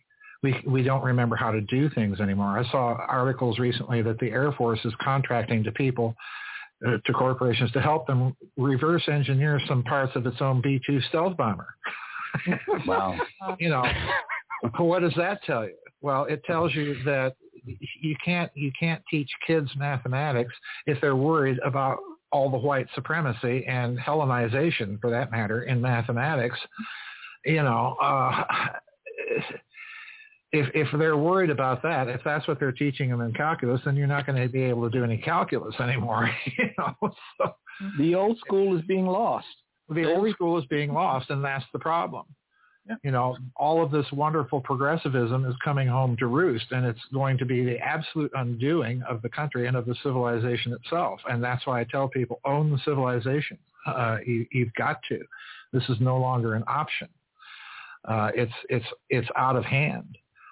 And on top of that, we're dealing with co-opted institutions all over the place. The academy, the government, the churches, you know, virtually every every institution has been co-opted to some degree, and now they're going after the last one, and that's the family.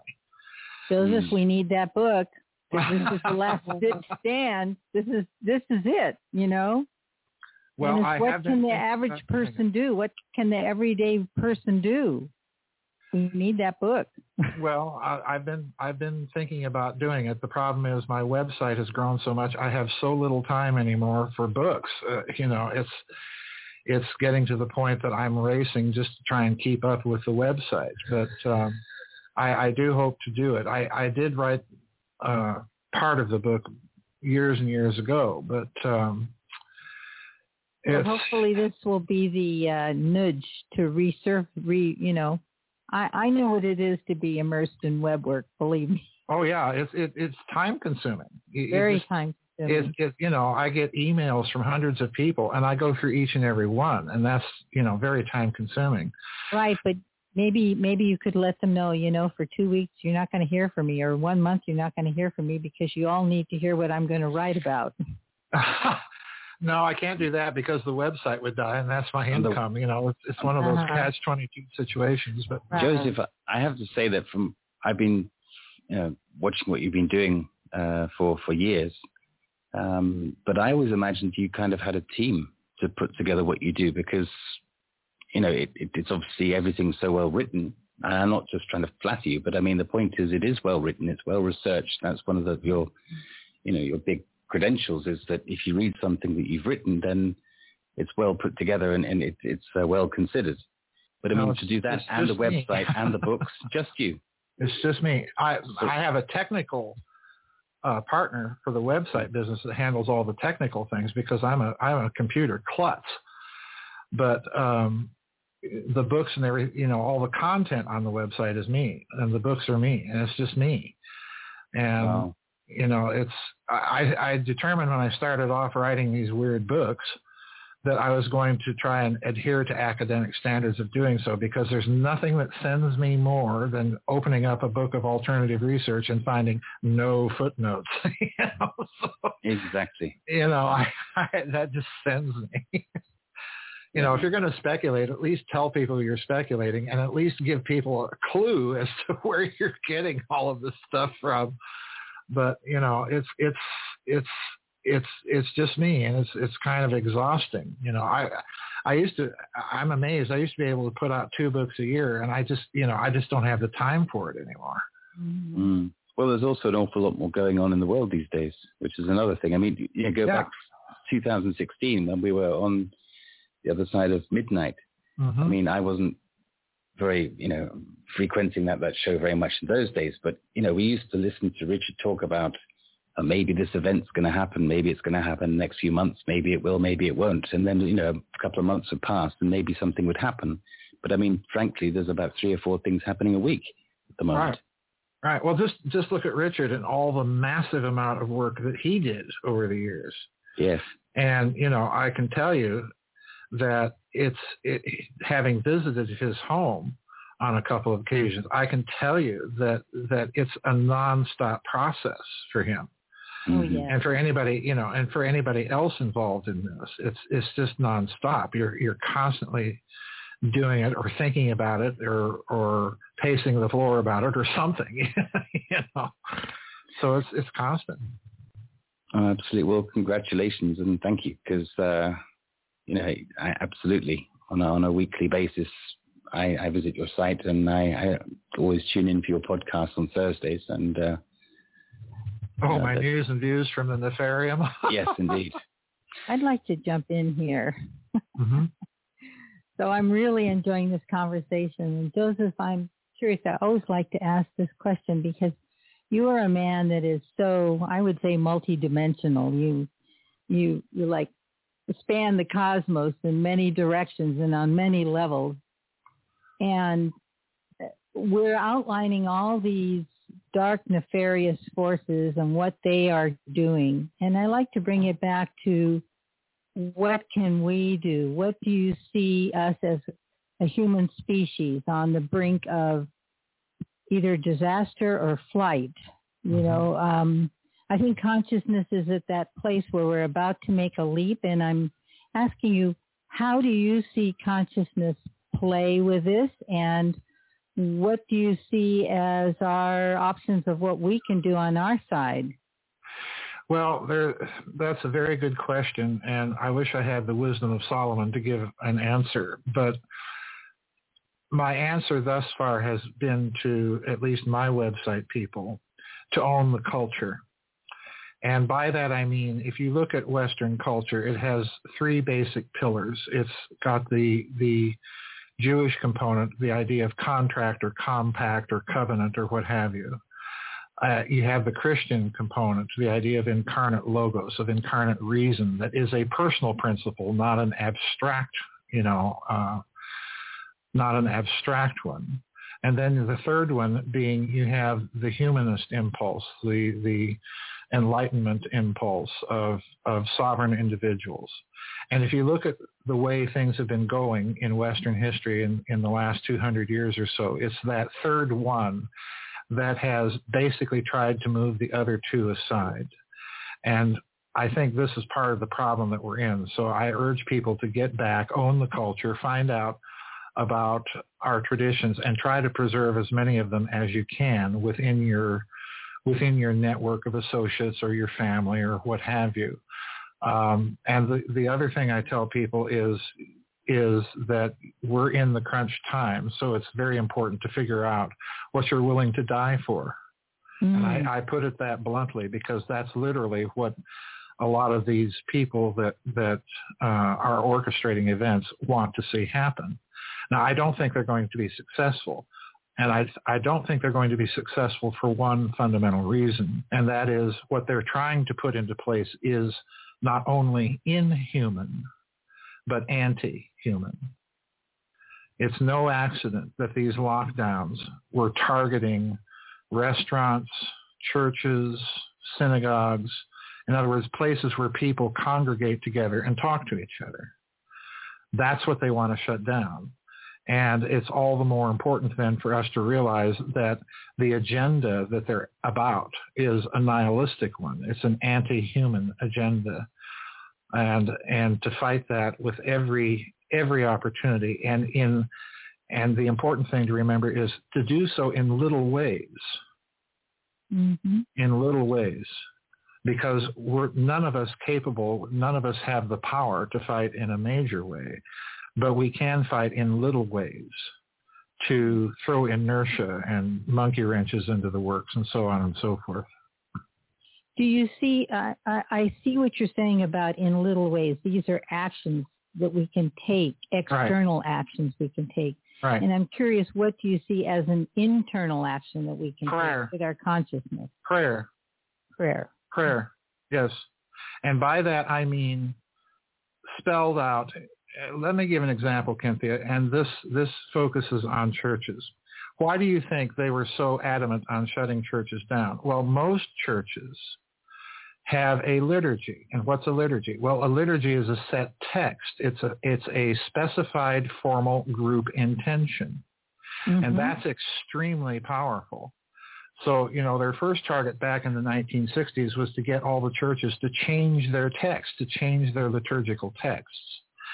So the first thing to understand is by prayer, I mean you specify your formal intention, not only for your own protection, but you know, Christ said pray for your enemies. He didn't say what to pray. he just mm-hmm. said pray for them. Well, mm-hmm. I pray for them all the time. Number one, that they repent. But number two, if they don't, that every scheme that they have would be bound and come to absolute naught and that they would be caught, like the Psalms say, in their own traps and snares. So, you know, this we have to get back to a fundamental rule of spiritual life, and that is specifying explicitly the formal intention. And the best way to do that is familiarize yourself with those texts that embodied those formal intentions for so long. Mm-hmm. And I and I am noticing more and more, like Bruce Lipton talks about this as well, that mm-hmm. when we're formalizing those intentions, we're actually calling forth that Godhead that lives within each person. Mm-hmm. Mm-hmm. Yeah, it's it's you know the biblical distinction is image and likeness. Well, the image is part of our nature; it's not going to go away. But the likeness to God is something that we can work on. That's and something so, we can work. I'm so curious. You've brought up the word God. Mm-hmm. Would you like to share with us how you perceive? Well, I view God exactly as as the creeds of the Orthodox Christian Church outline: Father, Son, and Holy Spirit. In mm-hmm. other words, I don't believe in a God in general. I really don't. But others do. And it's equally important for those that that do think in those terms to have those formally specified intentions in their in their prayer life or whatever they do. Uh, but for me, you know, those things are embodied in liturgical texts and so on. So that's how I pray. Right, right. Another thing that I'm aware of is that, you know, what you focus on, mm-hmm. you bring about. You know, that yes. which I have feared has come upon me. And I look back to all these movies that have been created with dystopias and, oh, yeah. you know, the end of a world, apocalyptic worlds. Well, what they have been doing consciously is to gather the mass, you know, the masses and the collective focusing right. of these realities and helping to bring it about. And Bingo. so as you're pointing out, the reason for closing the churches is because those are places where they're gathering the intention to focus to bring about a loving Precisely. solution. Precisely. And and this is the other thing I think that you've touched on that needs to be said about owning the culture. Turn that stuff off. Don't right. feed don't feed it don't feed it. You know, I when I moved back here uh, about five years ago, I simply I hooked up my internet cable, but it came with cable TV. But I haven't hooked up the cable TV in five years, and I don't miss it. Right. and one reason one reason I don't is I'm not exposed to this daily uh, lamestream media 24/7 uh, fear porn news that they put out. Mm-hmm. You know, so I'm not reacting to every little thing that Trump does or that Biden does or, you know, whoever happens to be in, in the White House in Swampington, D.C. Uh, and that's the other thing we've got to get over. We don't need to react to every little thing in the news. Right, nor do we need to embrace the lifestyles that they're painting as normal. Bingo. Bingo. And part of that is not using their language. Right. Part of that is not, remember, I remember back in the 80s when forms changed from is your sex male or female to what's your gender. Right. And I was back uh, alive back in the time that everything changed from mankind to humankind and all of this nonsense. And I said, that's where they're going to go with this. So now, and, and way back then, Cynthia, I was predicting that we were going to end up having all of these ridiculous genders, you know, 112 by the last article that I saw, you know, and on and on this goes. You signal, this is a hallmark that people need to take away. You signal in any Gnostic system, you signal your agreement with the agenda by using the language they promote. So, you know, I'm an old curmudgeon. I don't use humankind. I use mankind and so I'd like to see a book on that, Joseph. well, I've actually been thinking about writing it because, you know, all of these techniques were are very old. You know, Gnosticism practiced them in the second century. The the Gramscian uh, cultural Marxists, you know, fine-tuned them. The Bolsheviks certainly used them, and so on and so forth. So in other words, these are very, very old techniques, and they're kind of uh, it's kind of word magic in a way because what you're doing is you're driving people without their even being consciously aware that you're they're doing it to them. You're driving people to adopt a cosmology simply by the language that you're forcing them to use. Mm-hmm. So, you know, again, this is this all goes back to formally specified intention. What's your formally specified intention? Now, being a curmudgeon, you know, I was brought up in a school system where the word man did not mean male. you know, mm-hmm. so I didn't, I, you know, it's never been part of my thinking that when I'm talking about mankind that I'm excluding women. right. Know? It's right. Just, it's, this is not part of my thinking. But the way they're they're couching things today is they have created a whole system where certain terms like mother and father can now be understood to be offensive to some people. So we should quit using them. So they you're surrendering power. a- I'm sorry. Go ahead. Well, you're surrendering power to a bunch of people on on remaking the language itself. And why remake the language? Well, it's because they want to remake humanity. and they want to divide us. Bingo. Bingo. Bingo. Bingo. And the old language worked just fine for keeping everybody together. You Right. know? Right. Just on and on this goes. The problem with progressivism is you can, you know, a friend of mine made this observation to me. The problem with progressivism is what's the goal? hmm When do we arrive? Well, they don't specify that because it's the process itself that gives them their power. So they can never specify a goal. Hmm. And I'm also thinking here what comes to my mind also is resist not evil because if you're Huh? resisting them, then you're actually echoing in the resistance, you're echoing what they're doing and you're keeping it in motion, so to speak. Well, I think you have to resist. At some point, at some point, you're dealing with people who are incapable of understanding an argument. In other words, their whole approach is force. And at some point, it ha- it will blow up in their face because force is usually met with force when it comes down to the final analysis. Mm-hmm. So this is the other reason why formally specified intentions are good. We we can either fight on this battleground now, or we can fight on much more serious ones later on down the line. I see what you're saying, but I also when I when I think of resist not evil, I'm thinking of like an internal sense. For example, with the patriarchy, you've got this domination model, you know, domineering model, whereas Well, I would, I would is dissent from that view. I would dissent from that view almost immediately. Okay. because if there's a scholar at Oxford back in the 1930s, his name was Unwin, and he wrote a massive sociological study of what happens to societies when they start tinkering around with these types of terms and putting into these into into society these types of models. They inevitably break down. They inevitably break down. Patriarchy for me is a good thing because this is the exact designation of God the Father. He's the Father source. And if you go back to if you go back to ancient times, like I pointed out in Grid of the Gods, the ancient model was of music was the octave was the feminine. Mm-hmm. The the masculine were all the notes in between, the differentiating notes. And I think the ancients knew something there because if you look at, at, at males, we carry sexual differentiation. We're responsible in offspring for the sex of the offspring.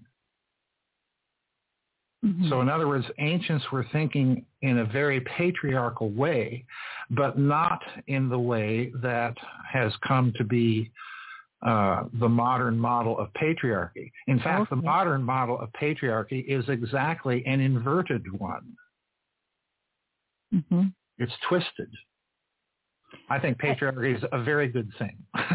I think where I'm, I think where I'm trying to go with this, and uh, perhaps I haven't articulated it correctly yet, is that I think there's a model outside where someone is trying to dominate another. Then there's another model where within your why is that? Why is that necessarily patriarchy? That well, no, no. Let's take away the word just- patriarchy. Let's. I, I will agree with you on that. better. I, I will agree with you on that. But the the the opposite, or let's say another way of approach, is where it's dominion. In other words, it's from within your consciousness. You hold that intent and that intent flows out into your world. And in physics, you know, the particles follow your attention. So it's it's not a force over, it's a force from within that is echoing out into the universe and Right. Right, but my point my point is is again the idea of patriarchy being this horrible bad thing is part of uh, is part of the language and agenda means that I'm talking about with with Gnosticism. I'm going to agree with you on that, and I and I uh, thank you for that perspective.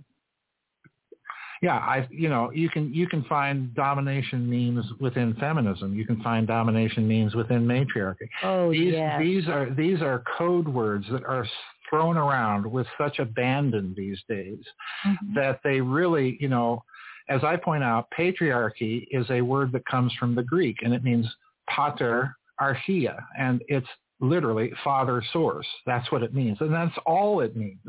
Mm-hmm. that's all it means. And since source is at the center of all of us, it includes all of us. It's not bingo. just men. Bingo. Bingo, bingo, bingo. bingo, bingo, bingo. You know, this, uh, you know, this, this is, uh, part of that vast Christian heritage that has been deliberately shunted aside in recent years that people don't want to talk about. And they don't want to talk about number one because most people are are in my opinion theologically illiterate. And number two, you can't talk about it today or defend any sort of traditional language or value or tradition without being immediately excoriated. Right, really. But, you know, cool. I'm I'm I'm here to tell you, I'm a curmudgeon, and I'm going to go down to my last breath defending that tradition. Mm-hmm. Well, and the word was made flesh, you know. Bingo. And, and we, you, you know, it's this what you're talking about intention. Words are power, and we do need to right redefine what words are for us and own what you know. Recognize that words are swords that can cut and yes. become conscious of the use of language and how it is manipulating our consciousness yes. and our traditions and our communities. And the word didn't become flesh without a woman, as I recall the story.